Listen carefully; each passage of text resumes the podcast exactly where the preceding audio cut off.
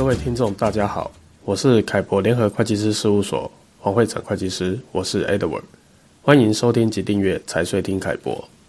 今天要和大家谈谈关于大陆股权转让的税务规划实务。台商朋友可能知道，如果是以个人身份直接投资大陆公司，那个人股东将大陆公司股权转让的时候，适用的个人所得税税率是百分之二十。那如果是通过一家境外的甲省公司间接来投资大陆公司的，那么，将大陆公司的股权转让时，适用的企业所得税税率为百分之十。以上有关不同投资架构下的涉税分析，可以参阅凯博先前刊登的《大陆股权投资架构涉税分析》一文，里面有详细的说明。那么，从刚才的论述里面，我们知道，如果采用不同的投资架构来投资大陆公司，可以达到不一样的股权税负的转让效果。但是，即使在相同的投资架构下，通过一些税务规划的方式，其实也可以达到不同程度的股权转让税负效果。在大陆股权转让的税务申报实务中，税务机关对于合理的股权转让对价，通常是有两种的看法。那第一种是以股东占有标的公司净资产价值的比例来衡量。好，这边举个例子，比如说一家公司的净资产是一百万人民币。那某位台籍股东持有百分之六十的股权，那当该股东要出售他所有的股权时，那合理的股权对价应该就是六十万元。啊，那另一种的看法呢，是以股东的持有成本，再加上其占有标的公司资本利得的比例来衡量这个合理的转让价值。比如说一家公司的净资产，好，我们还是举一个例子，是一百万人民币。那某位台籍股东持有百分之六十的股权。但是这个公司的净资产中，只有这位台籍股东实缴出资三十万元，那剩下的七十万全部都是未分配利润，也就是公司在过去赚得的一个资本利得。那么这位股东出售股权的合理对价，应该就是他的持有成本三十万元，再加上资本利得七十万里面，它的占比是百分之六十，也就是四十二万元。那么他转让这个股权的合理对价。其实应该就是七十二万元。无论税务机关是采用前述哪一种看法来衡量股权转让的合理价格，对于标的公司的净资产组成，包含了注册资本的实缴情况，以及存在未分配利润的数额等等，其实都是为我们提供了一定程度的税务规划空间。以下我就介绍几种税务筹划的方式。好，第一种方式呢，是可以将公司的未分配利润先进行分配。那分配完之后呢，我们降低标的公司的净资产数额，然后再办理股权转让。那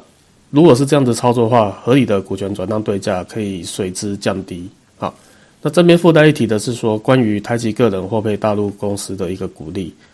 已知的是近期上海的税务机关认为台籍个人需要比照陆籍个人，按照股息红利所得课征个人所得税。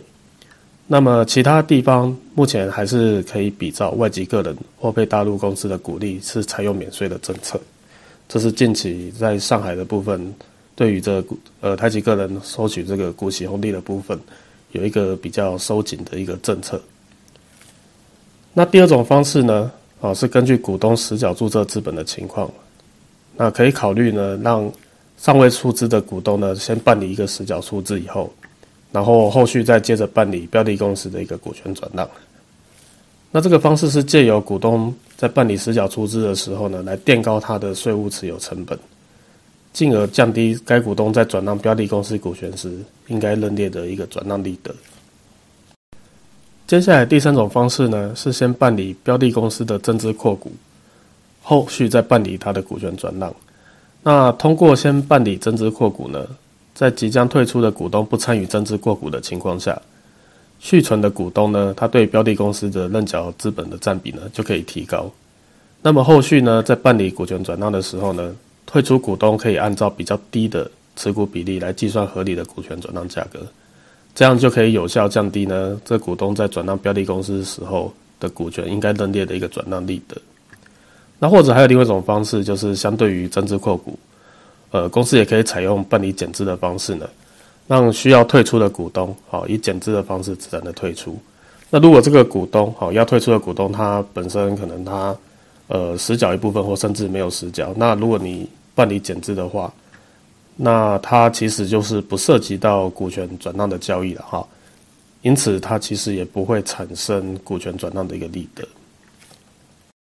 以上所述的各种税务筹划方式呢，在本期凯博观点的相关文章里面有举例计算说明，啊，有兴趣的读者呢可以自行参阅。